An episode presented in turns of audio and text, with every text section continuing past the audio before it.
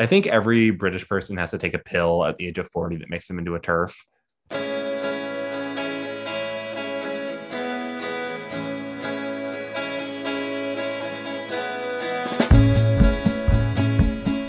So, in the age of neutralizations and depoliticizations, published in 1929, Carl Schmitt says technology is always only an instrument and a weapon. Precisely because of this, it serves all, it is not neutral. He is a uh, German jurist writing in between the wars, and he is known for uh, his not good being a Nazi. Being a Nazi, yeah, he's a Nazi. It's, uh, there's no, there's no getting around it. He is a probable anti-Semite and a Nazi, and he has probably the best conservative criticism of modern liberalism. I'd say I don't like him obviously, but I think he's the sort of person you have to see if you can get you can disprove. And I think that he is the sort of foil to Pinker in my mind. For example, he says at one point of the modern condition, a magical religiosity became an equally magical technicity. The 20th century began as the age not only of technology, but of a religious belief in technology. It is often called the age of technology, but this is only a tentative characterization of the whole situation. The question of how significance of overwhelming technicity should for now be left open because the belief in technology is in fact only the result of a certain tendency in the shifting of the central domain. A belief, as a belief is only the result of this shifting. And he identifies in this essay the sort of economization of everyday life. It's reduced to an instrument, but it's also kind of not because instruments are fundamentally an expression of power. And the secularization really just masks what we're doing to begin with. He, in fact, calls the Enlightenment uh, a vulgarization on a grand scale because it warps our authentic political thoughts on some level. Interesting. Yeah, again, you shouldn't be a Schmittian. If you're a Schmittian, you're a bad person. But he's an interesting thinker. There ha- he has to be dealt with on some level. And I, I just don't think Pinker can like respond to Schmitt. But then again, I don't think he cares to respond to Schmitt. And that's the sort of overriding issue that I have with the book so far is I can imagine not very bright undergrads bringing up some of the points that he bats away, but I can't imagine a serious critic bringing up the points that he tries to like argue around. The Enlightenment is for Pinker a baseball bat with which to beat your intellectual opponents over the head. True. It is nothing more. Then I got but, another question for you. Do you think? Yeah, go ahead. Do you think being afraid of death requires you to want to be immortal? No. Okay. Why do you think that is? Because I think you know you leave open the possibility that you'll get over your fear of death. Mm, true. I think this is the Pinker will kind of kind of brings this up in a way, but yeah, I, I think it's a sort of interesting question of our modern condition of if we're structuring our lives around avoiding death, it leaves open this question of then what's the goal? Is it immortality or is it something else? Because it can't just be the joyless quest for joy. I think my basic thought is that as long as we are things that die, we will want to avoid death. And as soon mm-hmm. as we cease being things that die, we will seek out death. It's like the the immortal that we read. Yeah, yeah, it's dialectics, baby. Yeah, dialectics, which Pinker thinks are stupid. Yeah. So we are do wanna, doing. Oh, sorry. you want to get started? Yeah, let's get started. Yeah. All right. Hello, everybody, and welcome back to episode five. I think five. We five. We just released three because I'm lazy and haven't haven't edited four yet, but that should be out in the near future. Well, a week or so before you hear this. Mm-hmm. God, that's funny. That's weird how time works like that, isn't it? But anyways, we're talking again about Steven Pinker's Enlightenment Now. We last week talked about the first section, the first three chapters where he talks about the Enlightenment. And this week we're talking about his section, the first parts, the, the first six chapters of his part two on progress. Mm-hmm. We got progressophobia, life, health, sustenance, and then wealth and inequality. Yeah, do you want to take this chapter by chapter or do you want to go big picture down to little picture? Let's do like we can let's summarize each chapter and then kind okay. of do big picture, little picture. Okay. You want to get us started? Yeah, sure. Uh, so progressophobia is the first chapter covers, chapter four. And in this, he just outlines why people are afraid to think that progress is an unqualified good thing. And he explains through psychological biases uh, and other sorts of errors in sort of our own cognition about why we're trying we prioritize bad information over good information and we assume bad things are more common and this is just a sort of human error and he argues that violence is declining we're doing better and all of the world is just a better place to live in he also blames the news a little bit.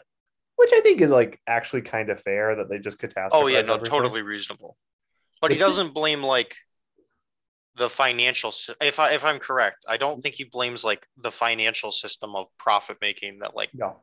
He mostly sticks to psychology.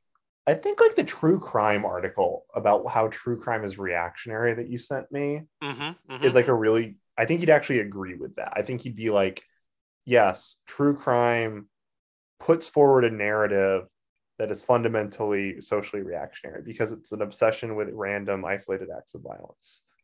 Mm, In well, now I like true crime. just hate the Enlightenment, man. Can't agree. Can't agree with Pinker.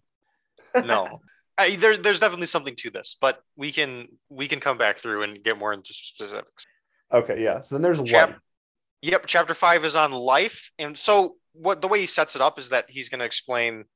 He explains in progressophobia, oh, all these people don't mm-hmm. think progress is happening, and now let me just berate you with facts, capital T truth, about how progress is a reality. And each of the chapters that we've read after this are, well, the first four life, health, sustenance, and wealth are about these realities of progress that we've achieved. And then inequality is kind of a way to respond to a criticism. Yeah. And life basically just shows increases in average life expectancy, which are mostly brought about by reductions in child mortality and mothers in uh, childbearing mm-hmm. and some improved ability to treat pathogens, although that's a little ironic to talk about at the moment Yep. Although you know the, the vaccines are, are good, you should get vaccinated. Our Please listener, I'm pretty sure our listener is vaccinated. I would hope. One one would hope, and then a weird reflection on immortality at the end of this chapter, I believe. Yeah, we can come back to that one at the end. So then we for sure go, we go on to I believe it's sustenance. Health health is Sorry, next. Health. Yeah, we are just healthier now. We have better public sanitation. We have sewage systems that work, and I I think that it's it is it is sort of important to remember the small miracle that is the fact that we all have running water and sewage that work. Yep. Considering the fact that like I think I had grandparents who didn't have running water like that. So it's cool. Then sustenance is talking about food uh, mm-hmm. the reductions in the amount of people that starve to death, general increases in the amount of calories consumed per day, which is a thing you know happening in the developed world to use a, that nomer, yeah. um, and then also recently happening in China and India, and those are kind of the big places, and increasing it across the world. And yeah, just kind of reducing the amount of children who don't get enough calories to fully develop mm-hmm. and are malnourished, and then some kind of reflections on Thomas Malthus and why he was wrong, I guess. Oh, and the the Green Revolution, which we can definitely talk about. Definitely going to talk about. He really deflates boy. criticisms of the Green Revolution. He doesn't pre- present any serious kind. Oh, we're going to have some words for Norman Borlaug. Okay. which I Again, I think Borlaug is just the very good Bond villain name. It is. Just to be clear to our re- our listener, people having food is good, but there are complicated structural issues that he ignores in how these things play out. Absolutely. Then we move on to wealth. And this he sort somewhat of, disappointing that sustenance breaks up the health wealth rhyme, but it's okay. A, a better author would have put them next to each other, but it's fine. wealth is basically just about how the post enlightenment world created wealth. We're wealthier now. We have better things. We have more things. We have things like refrigerators, which nobody could have imagined before, and are kind of not even quantifiable in terms of value. Does he define wealth in this chapter? I think it's just like exchange value. It's just stuff. Yeah, maybe. It's most simply gross world product, right? The graph yeah. that he has on the second page, third page of the chapter. Yeah. Yeah. Talking about the the great escape, so the general increase in incomes through the industrial revolution. Mm-hmm. 1750s to now big leap in income in England, in the Netherlands, and then spreading around the world more generally. The Great Escape, it's called. And then recently happening in China and India is something that brings up world income. So this is mm-hmm. kind of just about the reduction of poverty, which is a more complicated story than he tells, but we can get into that later as well. Yeah. yep there's there's no there's no there's no mention of uh, colonialism or anything like that, but we can we can address that later. Then we have inequality. In this section, to be honest, I'm actually not entirely sure his position on like social redistribution of wealth.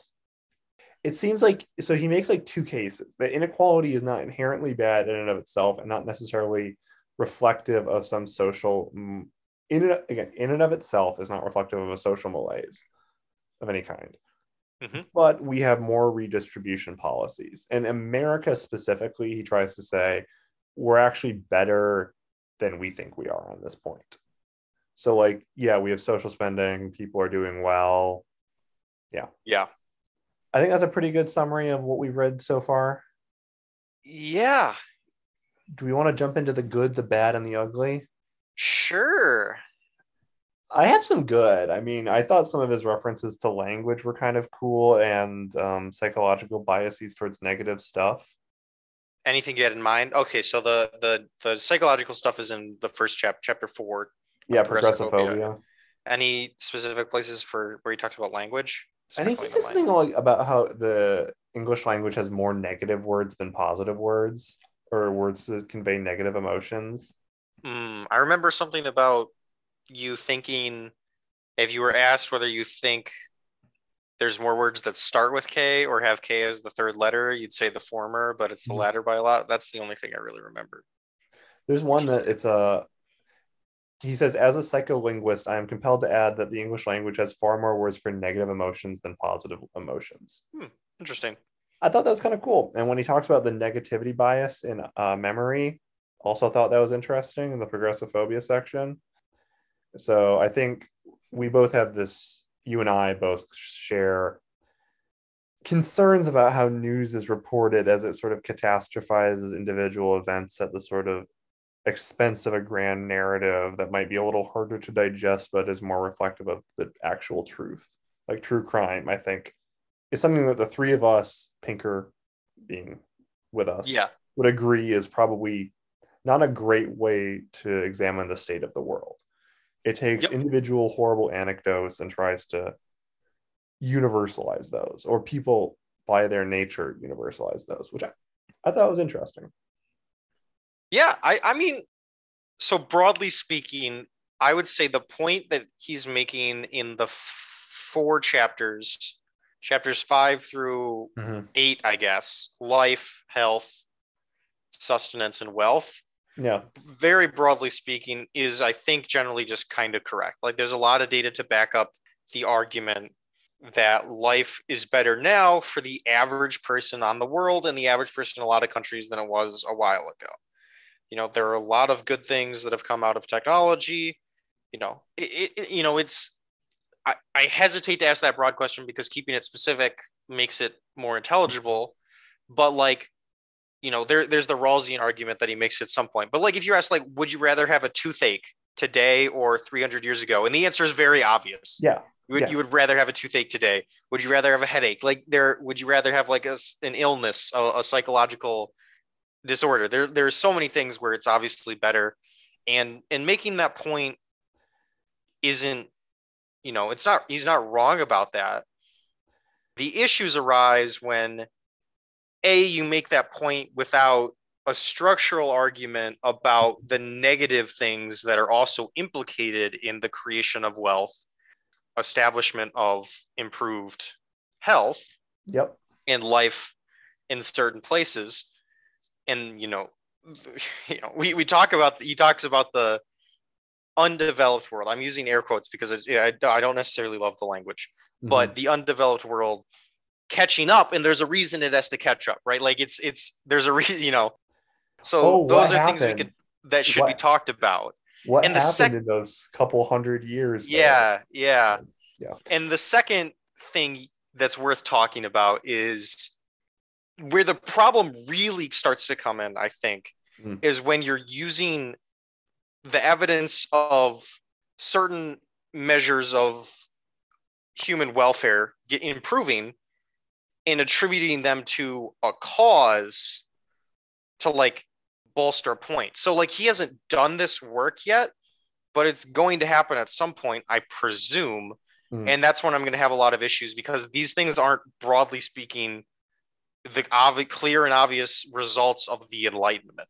Yeah, I, where exactly capitalism comes from in Europe is an incredibly complicated question that like results in like questions of like debt financing and like the late middle ages and the early like net um commercial republics in like the netherlands and stuff like that. It's like it's not just some guy had an idea. These things sort of emerged spontaneously even before the enlightenment or like the rise of banking in europe because the vatican no longer banned it because i think they banned usury for a long time yeah, no, the the origins of capitalism have been highly debated by Marxists since Marx. You know, there's the E.P. Thompson, there's the Brenner debates. Mm-hmm. There's a lot of good, you know, and I'm I'm generally partial to Wallerstein's, and he, he talks about uh, Francis Broad Braudel. I'm not exactly sure I'm pronouncing his name, but he, he's a historian who kind of pioneered the longue durée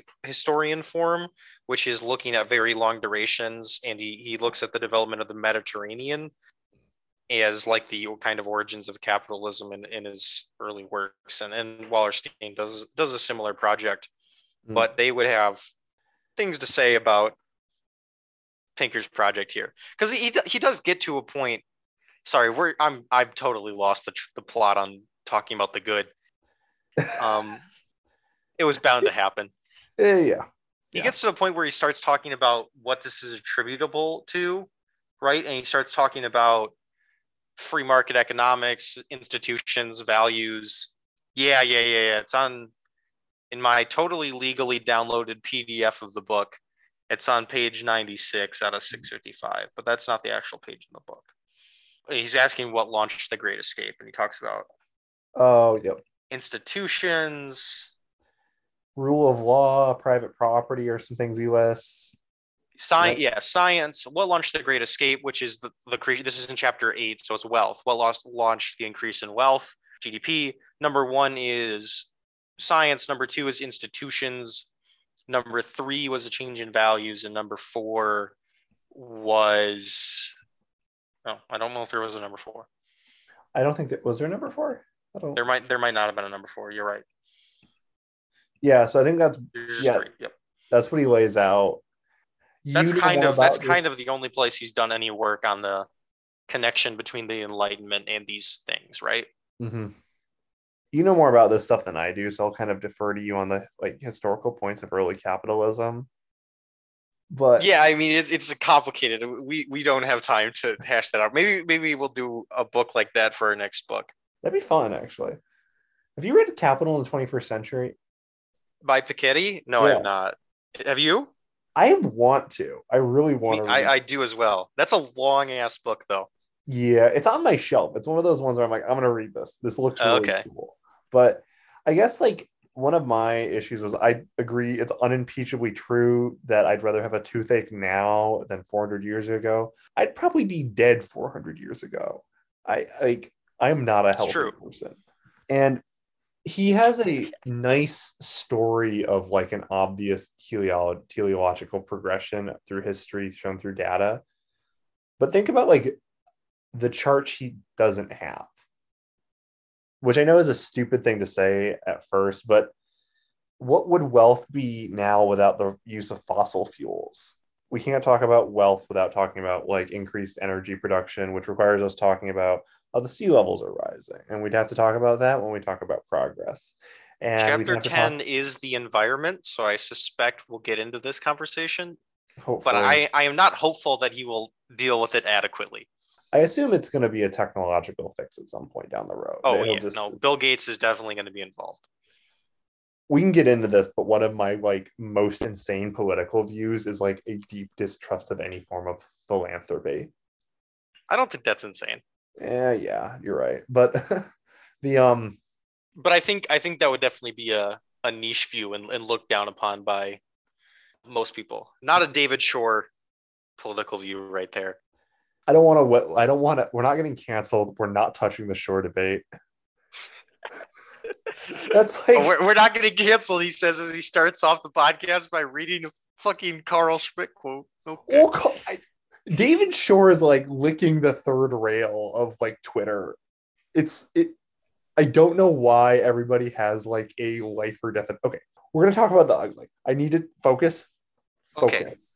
Okay. It we over- we found some good, which was yeah. really that's, that's good enough. Let's talk yeah. ugly.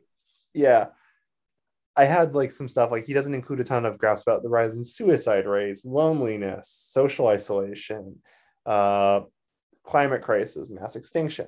These are all parts of the story that he's excluding. Again, obviously for polemical reasons, but to not acknowledge the downside, it was like I feel like your book would almost be a little bit better structurally if you're like, yes, these things are real, but much more early on because it's like the way it's structured now is almost kind of letting it build up to be like how are you going to deal with this and again i've never written a book so you know i think you could write a better book than steven pinker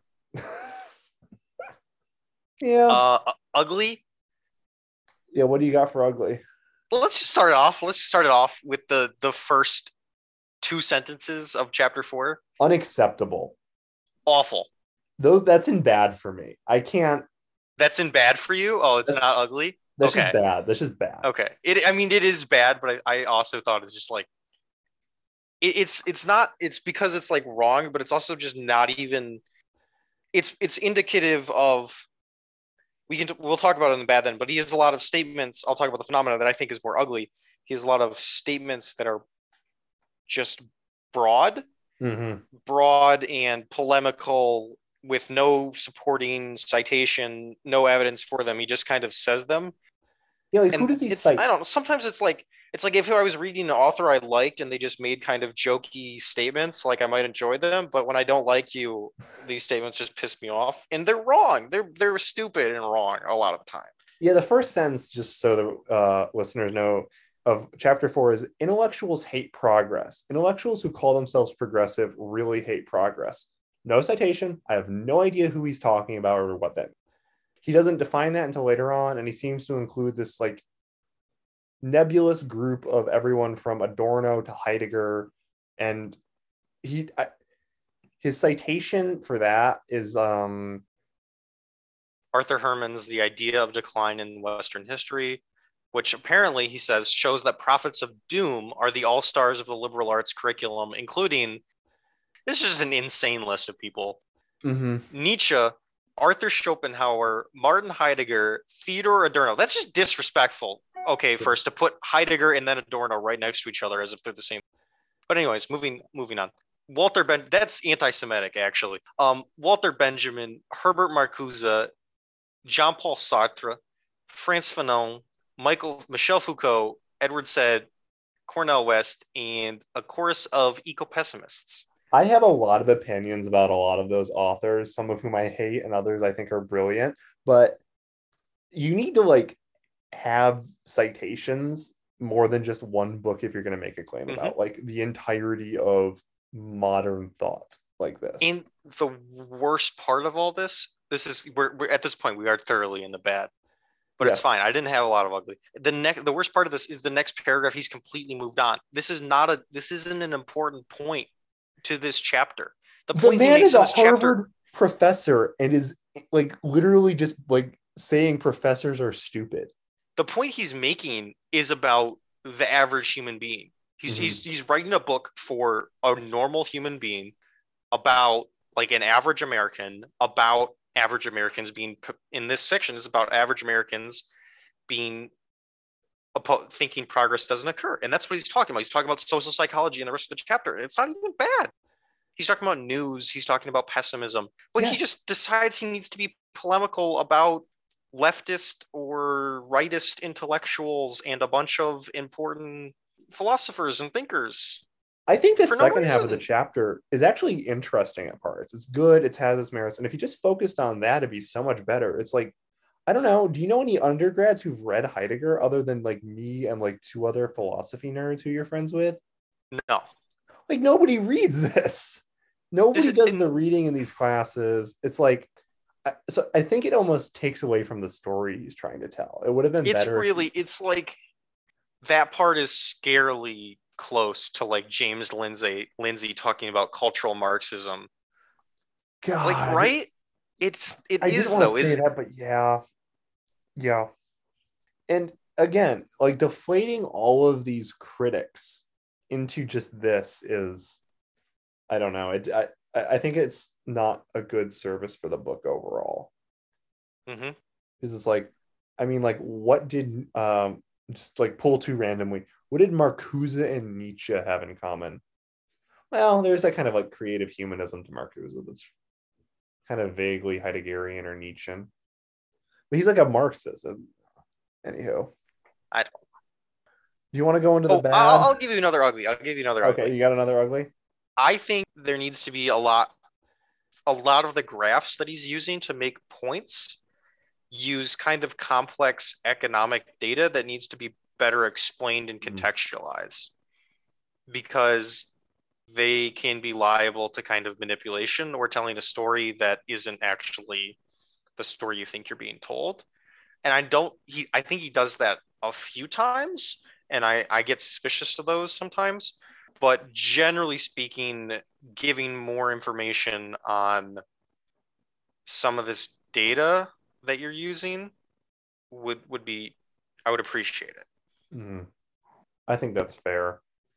I don't really have any more ugly. Um, just I kind of like the first chapter, other than the sort of like Nietzsche Marx yeah stuff. It was like I don't, you don't need this. It was interesting, but in the ugly or the bad, I guess my biggest thing was I, I'm just not clear who he's arguing against a lot of the time.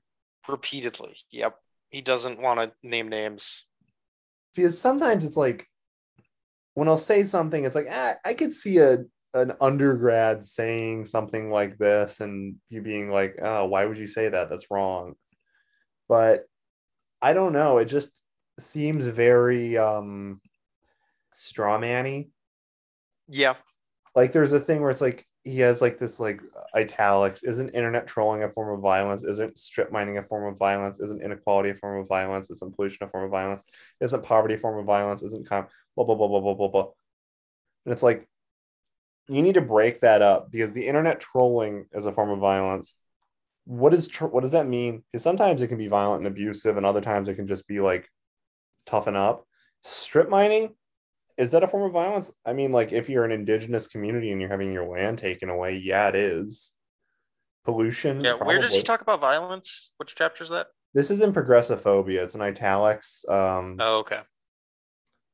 And he talks about yeah, like, yeah. metaphors, and it's like you need to sort of break up this criticism that you're yeah, doing. We, we haven't gotten into the violence chapters yet, I think, but I think he, he's coming up with like terrorism and those are coming up. So we can get into more detail on that. But yeah, they're they're more complex questions. Mm-hmm. Like I think in every chapter I have at least like who's who is he arguing against written down at least once in the margins of every chapter that we read today. Do you have a another bad. Yeah, so I'll yeah, I think the worst thing is he hasn't actually advanced his thesis that the Enlightenment is responsible for these things. You know, a lot of the data starts either well after the Enlightenment or or whatever, mm-hmm. and he just hasn't really made the argument that the Enlightenment is responsible for these things. Probably in part because I think that's a, an argument that can't actually be made so yeah, in, in his wealth chapter, he has the explanation of the great escape, which he attributes to institutions, science, and values, which I guess you could you you can say is caused by the enlightenment. Like he says science is part of the enlightenment, which doesn't actually make any sense, but it's fine if we if we say the enlightenment means science. Institutions, we have economic institutions, right? Like rule of law, property rights, mm-hmm. enforceable contracts, and, and, banks, and all that. That so just economic institutions that kind of keep the peace and allow for free exchange. He's big on free markets, and then yeah. and then he talks about values. The value being like pro exchange generally, um, which I don't know. You sure if you want to say these are enlightenment values, it's fine, but it's like you have to actually prove that because the enlightenment is just so broad a thing right so the, the the threads he's trying to make are there but they're just not well developed enough and i think they're wrong in a lot of compelling ways because as we talked about last episode the, the enlightenment in some ways is contradictory I, in general, I have I have a hard time attributing these sort of changes on the ground in how we produce goods and production in general to some dude writing a book. Yeah. I acknowledge that's possible, but I am always just a little bit. Mm, come join these the materialists we uh, have. No, I can't do it. I can't. I can't bite that bullet. But yeah, I just would like a bit more evidence to explain how this exactly works. Yeah, I think I think what we're going to discover is that for Pinker, and we kind of already have talked about, it, is that the Enlightenment just isn't a, a coherent thing in the way that he tells it. It's not it is simultaneously the ideas like a, a movement, a social movement involving real people, and it's also like unembodied ideas. But it's like that, all the good things. Yeah, it's begging the question, right? Because it's like, yeah. well, what is the Enlightenment responsible for? Oh, all the good things. Well, what about these bad things? Oh, it couldn't have been Enlightenment ideals. Like the Holocaust is uh, anti-irrational, of course. You know, it's.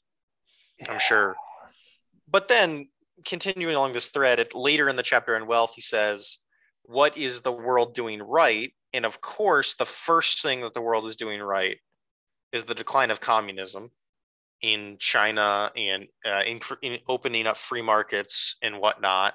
That's great. And then he uses the, you know, cringe freshman seminar example of look at the lighting from North Korea to South Korea. Ha ha ha ha ha ha ha. And then the second is leadership. The third is the end of the Cold War. And the fourth is globalization. All of those are things leading to the great convergence.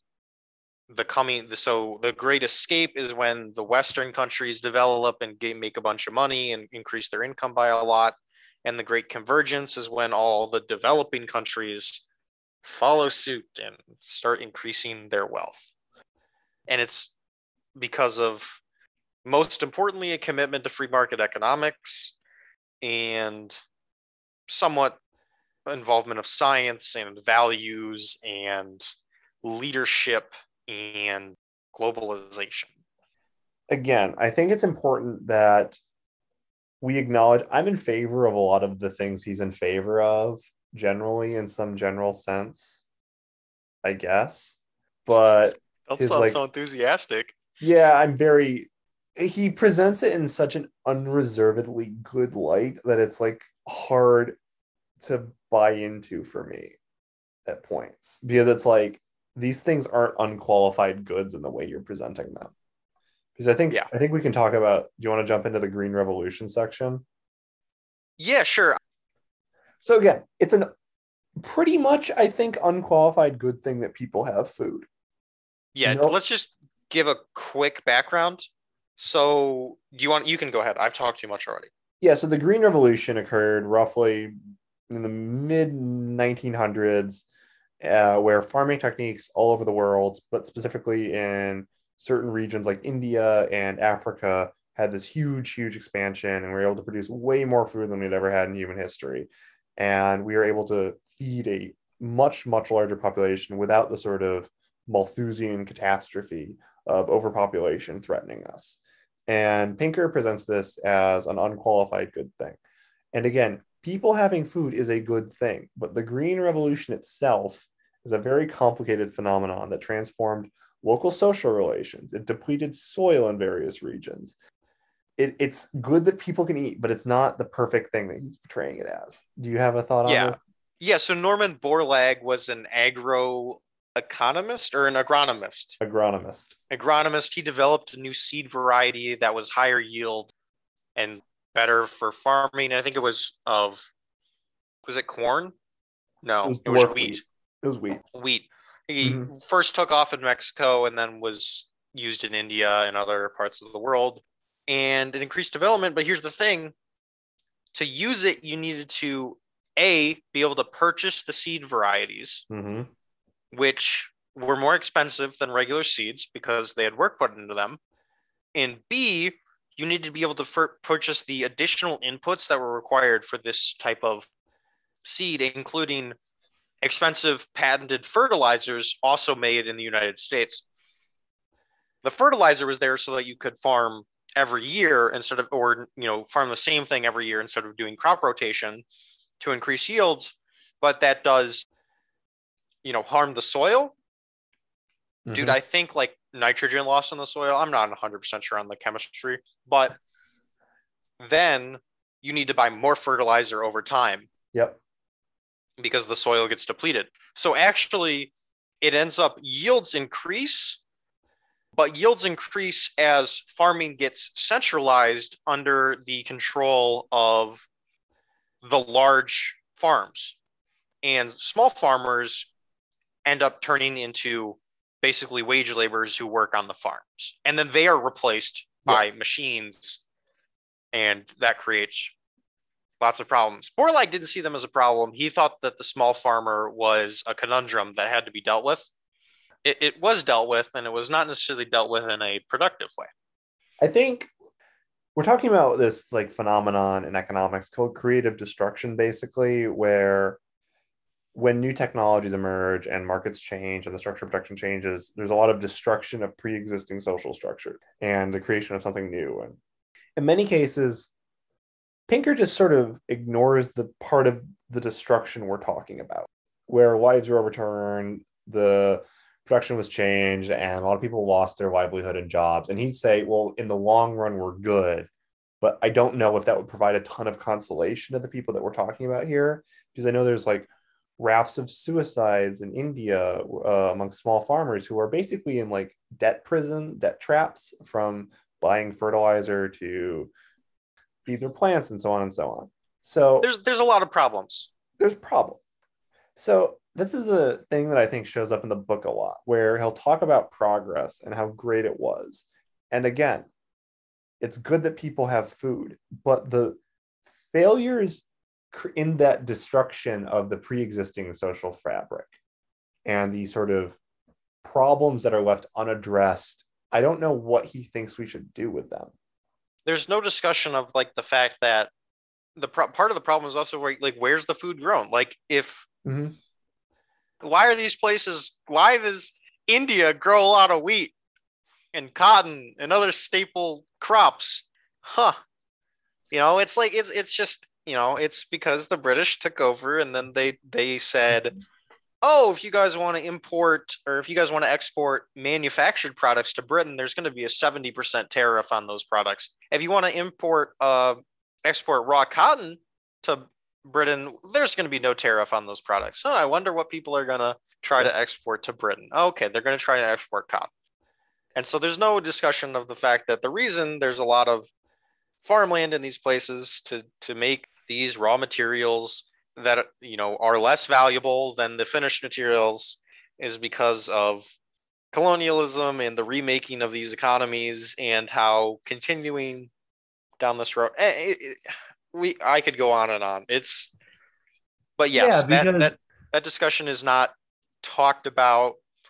The green I think the green revolution is emblematic of the of one of the big problems I have in the book where there's the there's the good thing where people can eat more, but he divorces it from the context that it occurred in, which is involves the reproduction of colonial social and economic hierarchies and the expansion of modern like debt um, pre- modern capital uh, and their sort of hold on small indian farmers through debt and all these other negative social factors. And it's i'm just left wondering what is his answer to that does he yeah. just think it'll just get better in the long run and it's like well no he says that's not possible but i, I think that the point is with it also the green revolution is he doesn't take up the actual serious criticisms at any point. He he just says the obviously good thing that we all agree is good, but nobody is disagreeing with that premise. At no point have I ever met anybody that's like more children should starve. The people who I know who are critical of the green revolution are like, well, it depletes soil, requires debt, and is a reproduction of colonial power. I think Heidegger might have been in favor of more children starving yeah, you, I, we don't. If you're basing your morality off what Heidegger thought, we should probably stop doing the podcast. I am. I don't think I am. No, but yeah. I mean, have you read uh Mike Davis's Late Victorian Holocausts?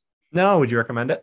Yeah, it's a good book. He talks about the the or the famines actually that were brought about by the British in India in the late the latter half of the 19th century. Mm and it's kind of an, a, a counterexample of this where globalization was really bad for the Indian people because it meant that there was a bunch of railroads built in India mm-hmm. so that the British could take the wheat that was produced and they could ship it to ports and then, you know, or take it by train to ports and then ship it to England while the Indian people didn't actually have enough to eat. So, you know, and that resulted in the deaths of and, and Pinker touches on colonialism briefly at certain points, but at, at sometimes it's shocking his callousness. Like here, for example, is a, a sentence. Sub-Saharan Africa has been. This is in the sustenance chapter. Yeah. Sub-Saharan Africa has been cursed by nature with thin soil, capricious rainfall, and a paucity of harbors and navigable rivers, and it never developed an extensive network of roads, rails, or canals. And it's like, why? Why do you think that is? he he needs to make the next connection a lot of the times, and he just never does it. Yeah, because it would harm his narrative. I think that's really because this was something I was wondering about reading the stuff on wealth and um, stuff on nourishment. The entire time I was reading a stuff a section on wealth, I was wondering, well, why was part of the world so far behind Europe? What do you think happened? my, the thing I was thinking about was like the opium wars, where England had a trade deficit with China, so they made uh, the Chinese government let like let them sell opium in the country. Yeah, I these are not. And again, it might be. Tr- it's it's probably yeah, he's, true he's, cer- about he's certainly Africa. He's aware of a lot of different thing bad things, but he's certainly tilting towards blaming communism for like most of the bad things. And again, a lot of a lot of famines are blamed on communism. And in again, I'm not personally a Stalinist. I don't know about you. So I think Stalin was bad. Yeah. Hot but take. I also think that colonialism was bad and US imperialism during the Cold War was bad. Mm-hmm. Yeah. Hot take. Bad things are bad. We can get more into the. This is this is going on too. I have a feeling that we're going to be able to talk for a very long time whenever we do our episodes about this book.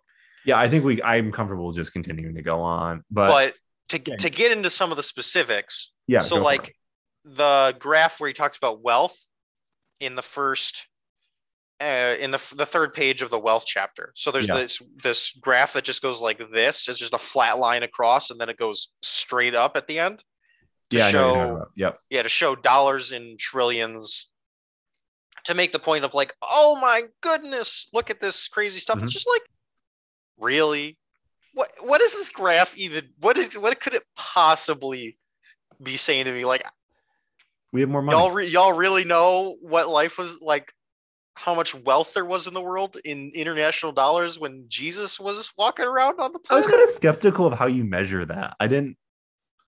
Is there because I was reading a uh, LA Review of Books article about this, and they brought up this specific graph, and they're like, "How did he get the the data for this? Just isn't doesn't exist." We could have a conversation with Max Roser, who's the Our World in Data guy. Are you familiar with Jason Hickel? Yeah, the name's familiar. What's yeah, the... he's the degrowth, the main degrowth guy. They had a big spat on Twitter that looked like oh, it got really personal a while ago. I didn't really read about it, but it looked very funny and sort of made me feel like, oh, guys, come on, take it, take it, take it off, you know, the public internet. But anyways, I don't understand. Maybe I'm maybe I'm too lazy to actually investigate this, but I have no idea what the bank is, what the World Bank is doing to calculate these figures figures for a thousand, fifteen hundred, two thousand years ago, and how you can even reasonably like, I, what does it even mean? Pinker's like always talking about how we have goods these people can't even have conceived of. That's so a better argument in this graph. Even even if you try to measure our dollars to their dollars, it doesn't even matter. But it's also like, yeah, but they got for free a lot of stuff we have to pay for. Like if you wanted to like go on a camping trip to some place on like I don't I don't know, like someplace in Africa. You wanted to go on a safari trip mm-hmm. to someplace in Africa for hundreds of thousands, not hundreds of thousands, for tens of thousands a year. Humans could do that for free. They just lived there, man. That's gonna cost you like fifteen thousand dollars for that vacation, and they could do that for free on a Tuesday. I don't know. I mean, like, yeah, the financialization of just everything hangs over our lives and is just not part of the book at all there are commodities yeah. that you have to pay for now that people didn't have to pay for before. There are also things that don't exist, but they, the fact that they've been commodified, so it's it is hard for me to trust this attempt to calculate wealth like this because really I think it just refers to my um, my economics isn't strong enough to speculate this on this, but I'm going to do it anyways. It seems no, to me like it. it's just a measure of circulation. Mm like the fact that more stuff moves around mm-hmm. and happens and, and gets processed and, and wealth gets added to it. Yeah, there's just something kind of at face value not trustworthy about this measurement, though. I don't have to be an economist to just be like, how did you measure this? I'm sure smart people have thought about this, but how does that work? A more compelling graph would be energy mm. an energy usage graph because that tells a similar story. But I mean, you you you you have some of the issues, same issues with comparison and uh, in terms of how how reliable is your historical data. Yeah. But I think you have less worries about you know how much how good is your con- your conversion metric. Yeah. How do you isolate what a Roman like dinar could buy you relative to what a dollar can buy you and calculate out yeah. from there. And the, the, bringing up Rome is a good example of how some of these other points don't make any sense, right? Like the health one. The Romans improved on health a lot by inventing the aqueduct system to get fresh water to people and improving getting rid of a lot of the issues with cities. Yeah, Rome had a decent public health system. And again, I'm so happy I don't live in like streets filled with shit uh, and like horses shitting everywhere. Yeah. It's great. I love it. But I the stuff about like sanitation I found to be pretty un, unobjectionable. Mm-hmm. That just seems good to me. Well, except for the part where he wants us to like worship biologists, but we should, make, we should make fun of them like the nerds they are. But anyways, agreed. The way he seems to want to I want to see if I had anything I wanted to bring up on this. The I think some of the interesting stuff about health is and long and longevity is so for example, Thomas Hobbes died at the age of 91. I'd be lucky to live to that now. So we're talking about a sort of and he's he's pretty upfront about this, but it's uh, infant mortality is down and we're just kind of bringing the average up. We have an extended human life. Yeah. It's just on average a bit longer, which is fine. I think that's kind of interesting because he does acknowledge that. But and it's probably higher quality in hmm. terms of health, healthiness during it. True. Yeah, we're not like Henry VIII, who's like constant. Was Henry VIII? One of those kings had like this like constant open sore. I mean, he brought down he brought down life expectancy in Britain, uh, but that was had nothing to do with himself and more to do with his wives. But anyways, I there's a section I want to like bring up because I think it's one of the like most remarkable things that he has to say, and I don't think he like unpacks its implications. It's in the uh, wealth section. He says something along the lines of that the Enlightenment and modern industrial capitalism has replaced the salvation of your soul with questions of pragmatic pragmatically good things and I read that and I was kind of baffled by it because isn't that precisely the reactionary criticism of the Enlightenment that he doesn't really try to take head on?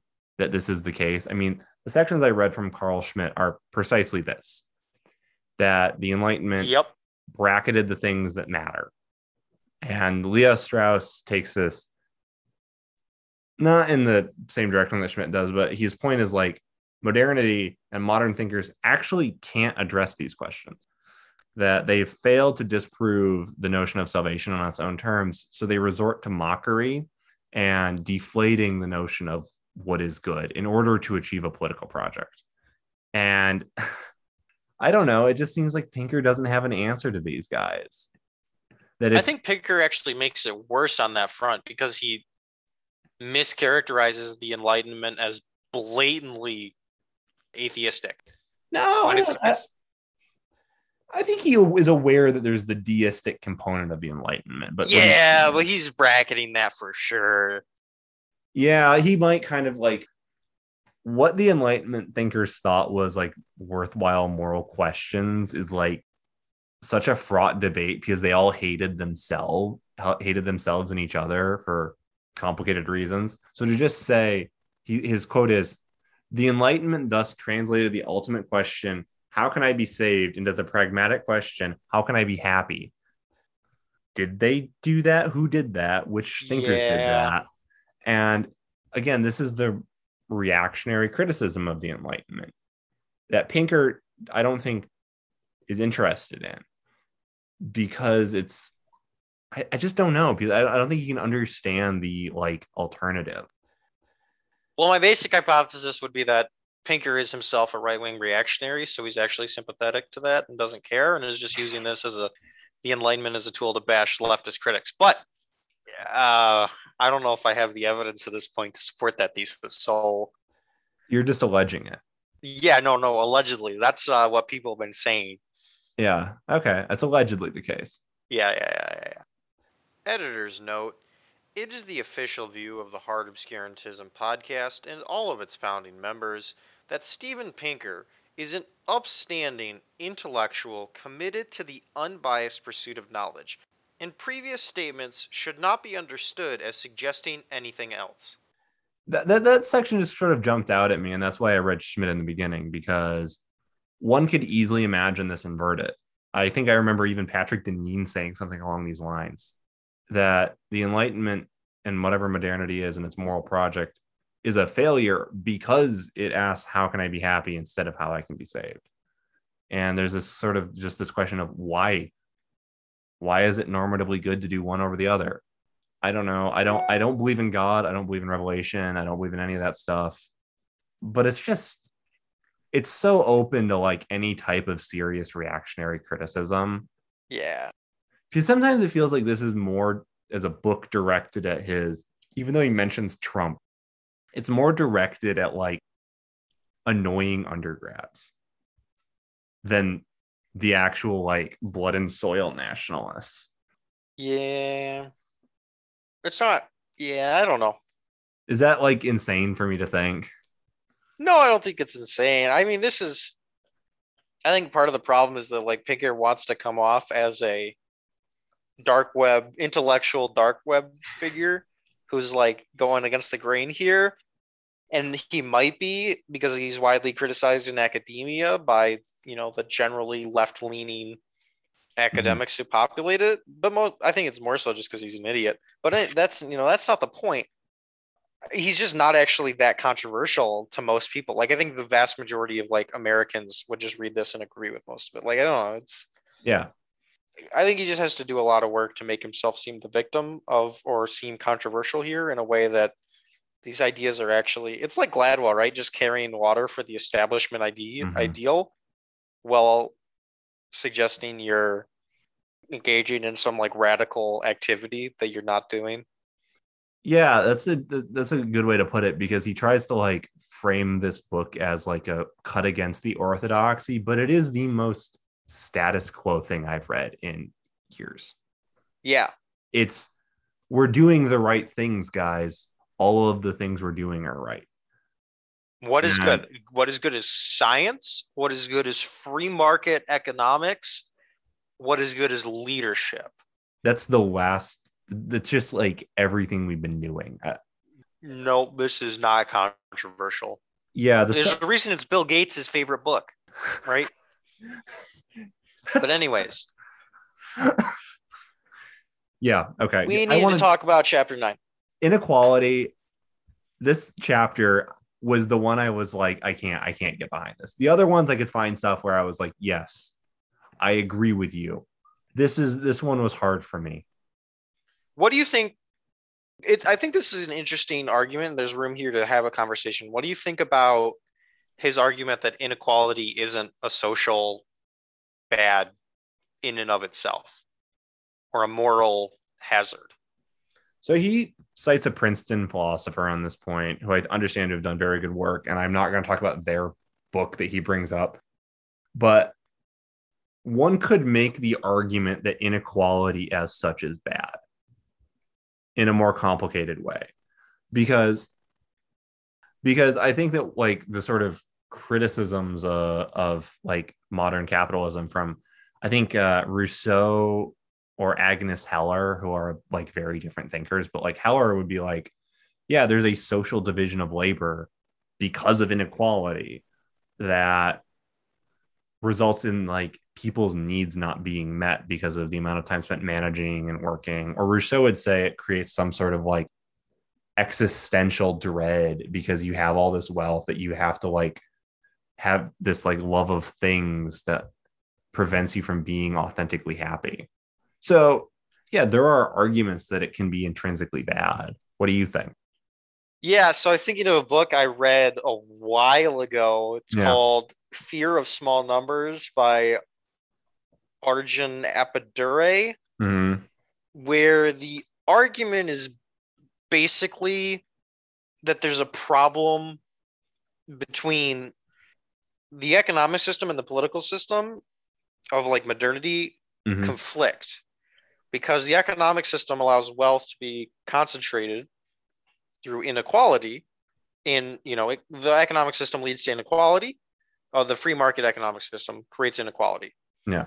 And the political system democracy is about equality.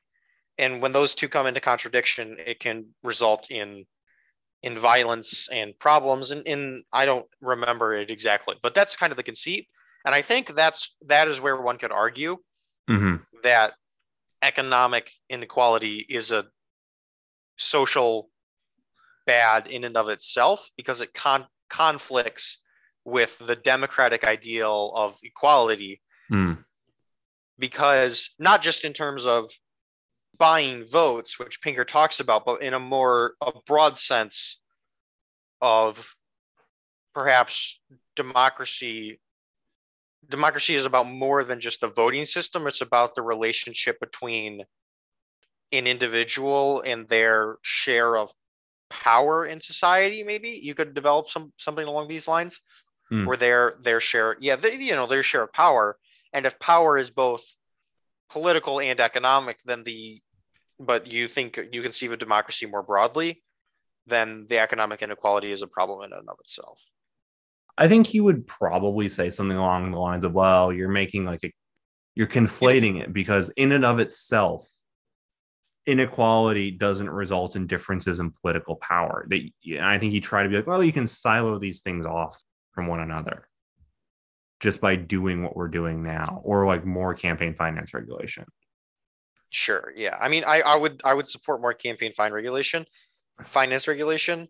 Mm-hmm. Of course, I think uh, I think inequality is a broader problem than he's giving it credit for but I don't know. I yeah, I would have to, I would have to do more thinking and, and reading on the subject. I'm sympathetic to the idea that inequality is in some sense not the best place to focus on.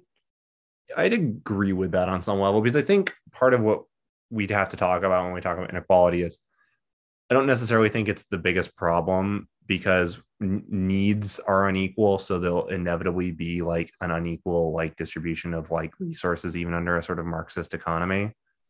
Yeah. Ideally which again not a marxist but i think that's even like included in like the notions of like higher level marxist thinkers that egalitarianism as such is not the goal. Well for marxism i think the biggest thing is that class is conceived of entirely differently as mm-hmm. a binary between the proletariat and the bourgeois it's your the capitalist class and the worker class it's your relationship to the means of production. So thinking about like economic inequality of like as a social stratification thing isn't even really the level that they operate on when they understand class. And i'm, I'm kind of sympathetic to that yeah. I think that's probably a more close to the money. But can we talk about like inequality in america without talking about um, basically you can call like rentier uh, capitalism i guess where there's like regulatory capture and the monopolization of political and legal power or the inequality in like how prosecutions play out. And no you can't. You can't. Uh, like it, it just kind of is like well would people be as wealthy now if we didn't have these political structures? No probably not. So wealth is kind of a political question. I think you're I, i'm i think we're kind of in agreement that it might not be the point of a political project but i think it's important to keep in mind there's also i know you're not a marxist but if you were to take a more marxist perspective it would change your it changed your view of this, I think, in a, in a big way. Because if you conceive of wealth as being created through labor mm-hmm. and the capitalist abstracts a certain portion, so the worker goes to work, they produce a product that is then sold, they get a proportion of, they are responsible for all of the value because they did all the labor in that in that product but they only get a proportion of it back. The capitalist gets some proportion, they get some proportion. And so in that in that model, which is oversimplified, but in that model, it becomes it's zero sum. What Wealth becomes zero sum in a in a more compelling way than Pinker wants to think about it as like like positive a positive sum game. So like you can make more money and your your employer can make more money. It still is. Yeah. But in the sense that like your employer, if your employer makes more money, you're making less money. I think he called that the lump fallacy at one point. Yeah, I, I don't think. Yeah, I don't. I don't. I I remember him saying that. I don't know exactly where he says that, but I think there's room to be more critical of his perspective on on this. This is the, the, the, the I wanted to talk about the section where he talks about how Thomas Piketty or Piketty is doing the lump fallacy because yeah, I think he I think you're right that he he thinks that people think that inequality is a like a zero sum game and I think it sort of brings up two questions. And he accuses Piketty of doing the lump. What page are you on? I'm on for me, uh, 98. Okay. Yeah. He talks about Piketty, who wrote Capital in the 21st Century, which cards on the table haven't read, but Piketty's argument, as I understand it, is that we live in a peculiar era of capitalism where there's a structural issue with return on investment versus labor production, I think, or something along those lines. So his argument is that I think, and I'm probably going to be wrong on this because I'm not an economist, but that growth now is uneven. You could have a world of socially useful growth, but now there's a failure of the modern capital society to produce such a growth. And his example is like the golden era of capitalism from 45 to 70, when there was like a solid middle class had growth that's socially useful. Whereas now there's like other issues with like how the pie is distributed yeah. that benefit entrenched wealth classes. Yeah, but just insisting that okay, we can make the pie bigger and everybody will increase at the same time does not can't abstract away from the fact that in the worker employee relationship there is a percentage of the money that's going to the employer and a percent of, as profit and a percentage that's going to the worker as wages. Yeah. And the change in that percentage you know changes their well-being. Or this is the part even adam smith who i think gets a really bad rap. Adam smith thought that a virtuous capitalist didn't make a huge profit margin a yeah. good capitalist invested back into the company and their workers if you had a lot of profit, you are a bad capitalist, he thought, because you're a bad person. Yeah. So I, he kind of uses, I think, Adam Smith at one point to like like prop up his argument. It's like Adam Smith thought that like runaway profits were bad.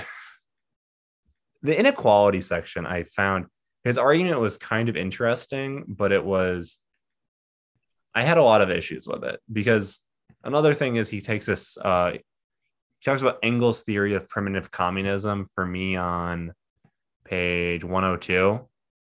He points out how this isn't like naturally true anymore. We don't think this is how nature looked at the time. Yep. And I guess I'm just thinking, what does that mean? What what does he want the takeaway to be of that? David Graeber, yeah, has good work on this front. Oh, he's smart. He's an he's an anarchist though so he his is he's really anti inequality as a discourse because he sees in a inequality discourse as a way to like increase the government and do mm-hmm. more technocratic fixes but that that's something to look into it's he's he's got an interesting perspective but basically yeah my understanding is that this rousseauian narrative is wrong but it's it's mostly wrong because humans lived in much more complex and mm-hmm. interesting ways for all of human history.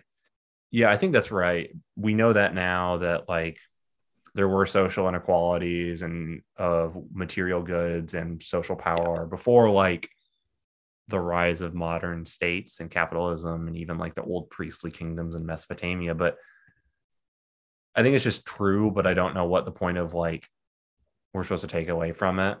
Does that mean Engels was wrong? I guess, kind of about one thing, but not about everything, as far as we know. Did you yeah. have anything you wanted to say about the uh, inequality section? That yeah, I I have some. So one issue he does is he loves to, again, not an economist, not sure if this is standard, but he loves to kind of just play around with absolute versus relative measures mm. to get out of some problems. So he talks about how hmm. the difference between how relative or absolute prosperity is what's important, right? So it's it's not about how much money you make uh, relative to other people. It's not like your percent in the income bracket. It's just how much money you have in comparison to like prices. Yeah. But when he's measuring inequality, he's using Gini coefficients, which are a relative measure of inequality. So, for example, if like there was a country where the average wage was for like a year, the average wage was like a dollar per day, mm-hmm.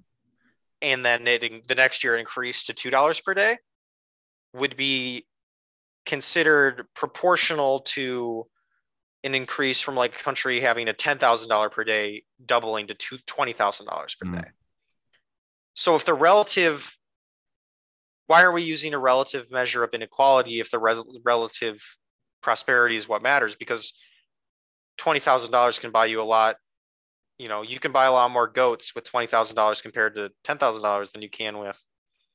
I mean, I guess you can buy double, but like the the number is bigger. Like that's just a yeah. lot more. That's a lot of goats compared to the difference between two to one dollars a day.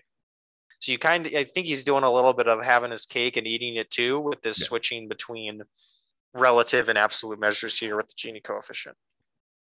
Can I read a, a sentence that uh, made me uh, filled with rage? It filled me with yes, rage. please do.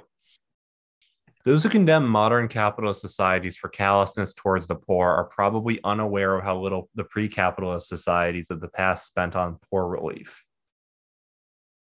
No, no, I think they are. I think everyone alive right now realizes how terrible it was to be alive in that era. Yeah, I mean, there's definitely some romantics out there who aren't, but like, I mean, that's one of the main criticisms from post-colonialists, kind of, of Marx is his vulgar developmentalism of his mm-hmm. belief in, you know, kind of progress, which lessens over time. The later Marx is less yeah. rah rah about his tele- teleology of history, but you know, there's definitely, you know, even in the Marxist tradition, a lot of awareness of how much life sucked and how much better it has gotten still with the desire I mean, to make improve it. Marxism literally says, I think the teaching is that modern capitalism is an improvement over feudalism. It was for a moment more equal and better. Yeah, no, no. Marx was definitely Communist Manifesto. Pretty sure is. I mean, capitalism is better than yeah, yeah, yeah. No. So it's it's one of those. I thought that was the sort of peak of who are you arguing against? Who's the enemy that you're like swatting at here? What's the what's the point of this rhetorical flourish? Because I know literally no one who is outside of some weird psychotic anarchists on Twitter. I don't know anyone who's described by this. Uh, yeah, I mean, I hesitate to make the argument of no one says this because there's always somebody stupid saying it. Mm-hmm. But if you don't name the people, then we don't realize that you're arguing against an idiot, and we conceive of this argument as something held by the broad reality of your opponents when it's really a very niche yeah perspective and you know he's more rah rah about gdp as a measure of prosperity than i would be i think that's the strength of the degrowth movement is criticizing gdp as a measure of prosperity and mm-hmm. pinker's more than happy to use it also as far as I am aware, there's no empirical evidence to support the fact that the Kuznets curve is a real thing in any measure. It's just kind of a thing he made up and then disavowed at a later point in time, I'm pretty sure. And so I don't know why we're using it. I did not know that. That's actually very interesting. If it's correct, it's not a model for all societies at all points in time. Okay. Do you have anything else you want to add, or do you want to zoom out and just talk about the book as a whole, real quick? Yeah, we can. You can sum up with whatever. I think there, I could go on forever, but I have to edit this, so I don't want to do that. Yeah. So I guess the two strands that I've found. Oh, oh, oh yeah. one last oh, comment on yeah. the inequality okay. section. Go for it. First page is god awful. He does yeah. a a quick quick horseshoe theory that blames Bernie Sanders for Donald Trump. Just like real quick, just like starts us off with this. That's the first page of it, chapter nine. the left and right ends of the political spectrum, incensed by economic inequality for the different reasons, curled around to meet each other, and their shared cynicism about the modern economy helped elect the most radical American president in recent times. That's a horrible, so just, horrible just, thing. Just some horseshoe theory on radical leftists. God, yeah, that that's just like not. He's so committed to defending the status quo. Just fighting at the same time as he's telling you that he's a radical. Yeah, it, it I'm going to defend the radical enlightenment, which is what everybody has been doing for the last 400 years yeah, I, I, I think that's like probably the macro problem of the book on some level because the major issue that I've just had stylistically is he never clarifies his opponent in his sort of digressions where he could be arguing against a real person. He might not be. Oftentimes it feels like the weakest possible arguments, but just give it a voice and a person to argue with, and it'd be so much better. But he can't do that because it, it, it's just not doable. And I think, again, he identifies some things that I think everyone alive would more or less agree as unqualified good things, or just most people alive now. But yeah. He makes weird throwaway comments like the Bernie Sanders thing and other stuff that just isn't. I would summarize the chapters we read as almost entirely either boring or bad. Yeah, I think that's Most probably it, a lot of it is just statistics that are relatively straightforward and true, and then there's a lot of just snide comments here and there, incorrect factual statements, you know, polemic, Oh, political I, perspectives. A a lot of his asides are just not even wrong. Like they're just like not capable of being falsified just because it's like very vague claims about unspecified opponents or other things. Yeah. And we talked about it.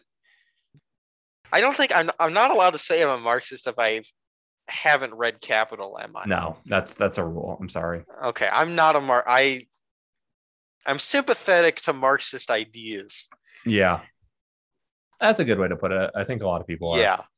But so I was not convinced by his you know arguments about what the world has been doing correctly but even in that section i don't think he properly ties it to the enlightenment i think mm-hmm. the connections between the enlightenment which he identifies as reason humanism science progress you know he's spelling out progress as reality but he's not actually connecting the other three things that the enlightenment was about to the realization of progress he hasn't done that in any convincing fashion yet I'd agree with Ho- that. Hopefully, he will attempt to do so, and if he does, we will enlighten you on why it failed. Shall we do the uh, environment, peace, safety, terrorism, democracy, and equal rights for the next Is one? Is that the next six chapters? The next five. I think that chunks it up more nicely, and those seem like they'd be yeah. pretty interesting to complain about. Environment, peace, safety, terrorism, democracy. Yeah, that that seems good, and then we can finish progress time oh, after that, and then we can finish the book with reason, science, and humanism. How is he going to measure the increase in democracy? I'm so excited to see him. Democracy try. is on the decline literally everywhere. It has been for like two or three years now, according to yeah. democracy measurements, which are always weird. I, I've always just been like the the attempt to measure subjective things like that are always that, that is a big problem in this literature is the attempt to just measure things mm-hmm. that aren't readily measurable.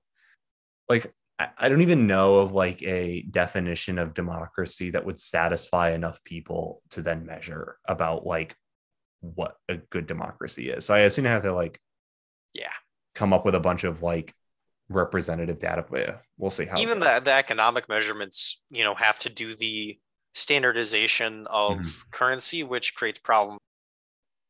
Economics is fake in the same way that all science is fake, though. Yeah, no, no, absolutely, absolutely. All science is made up.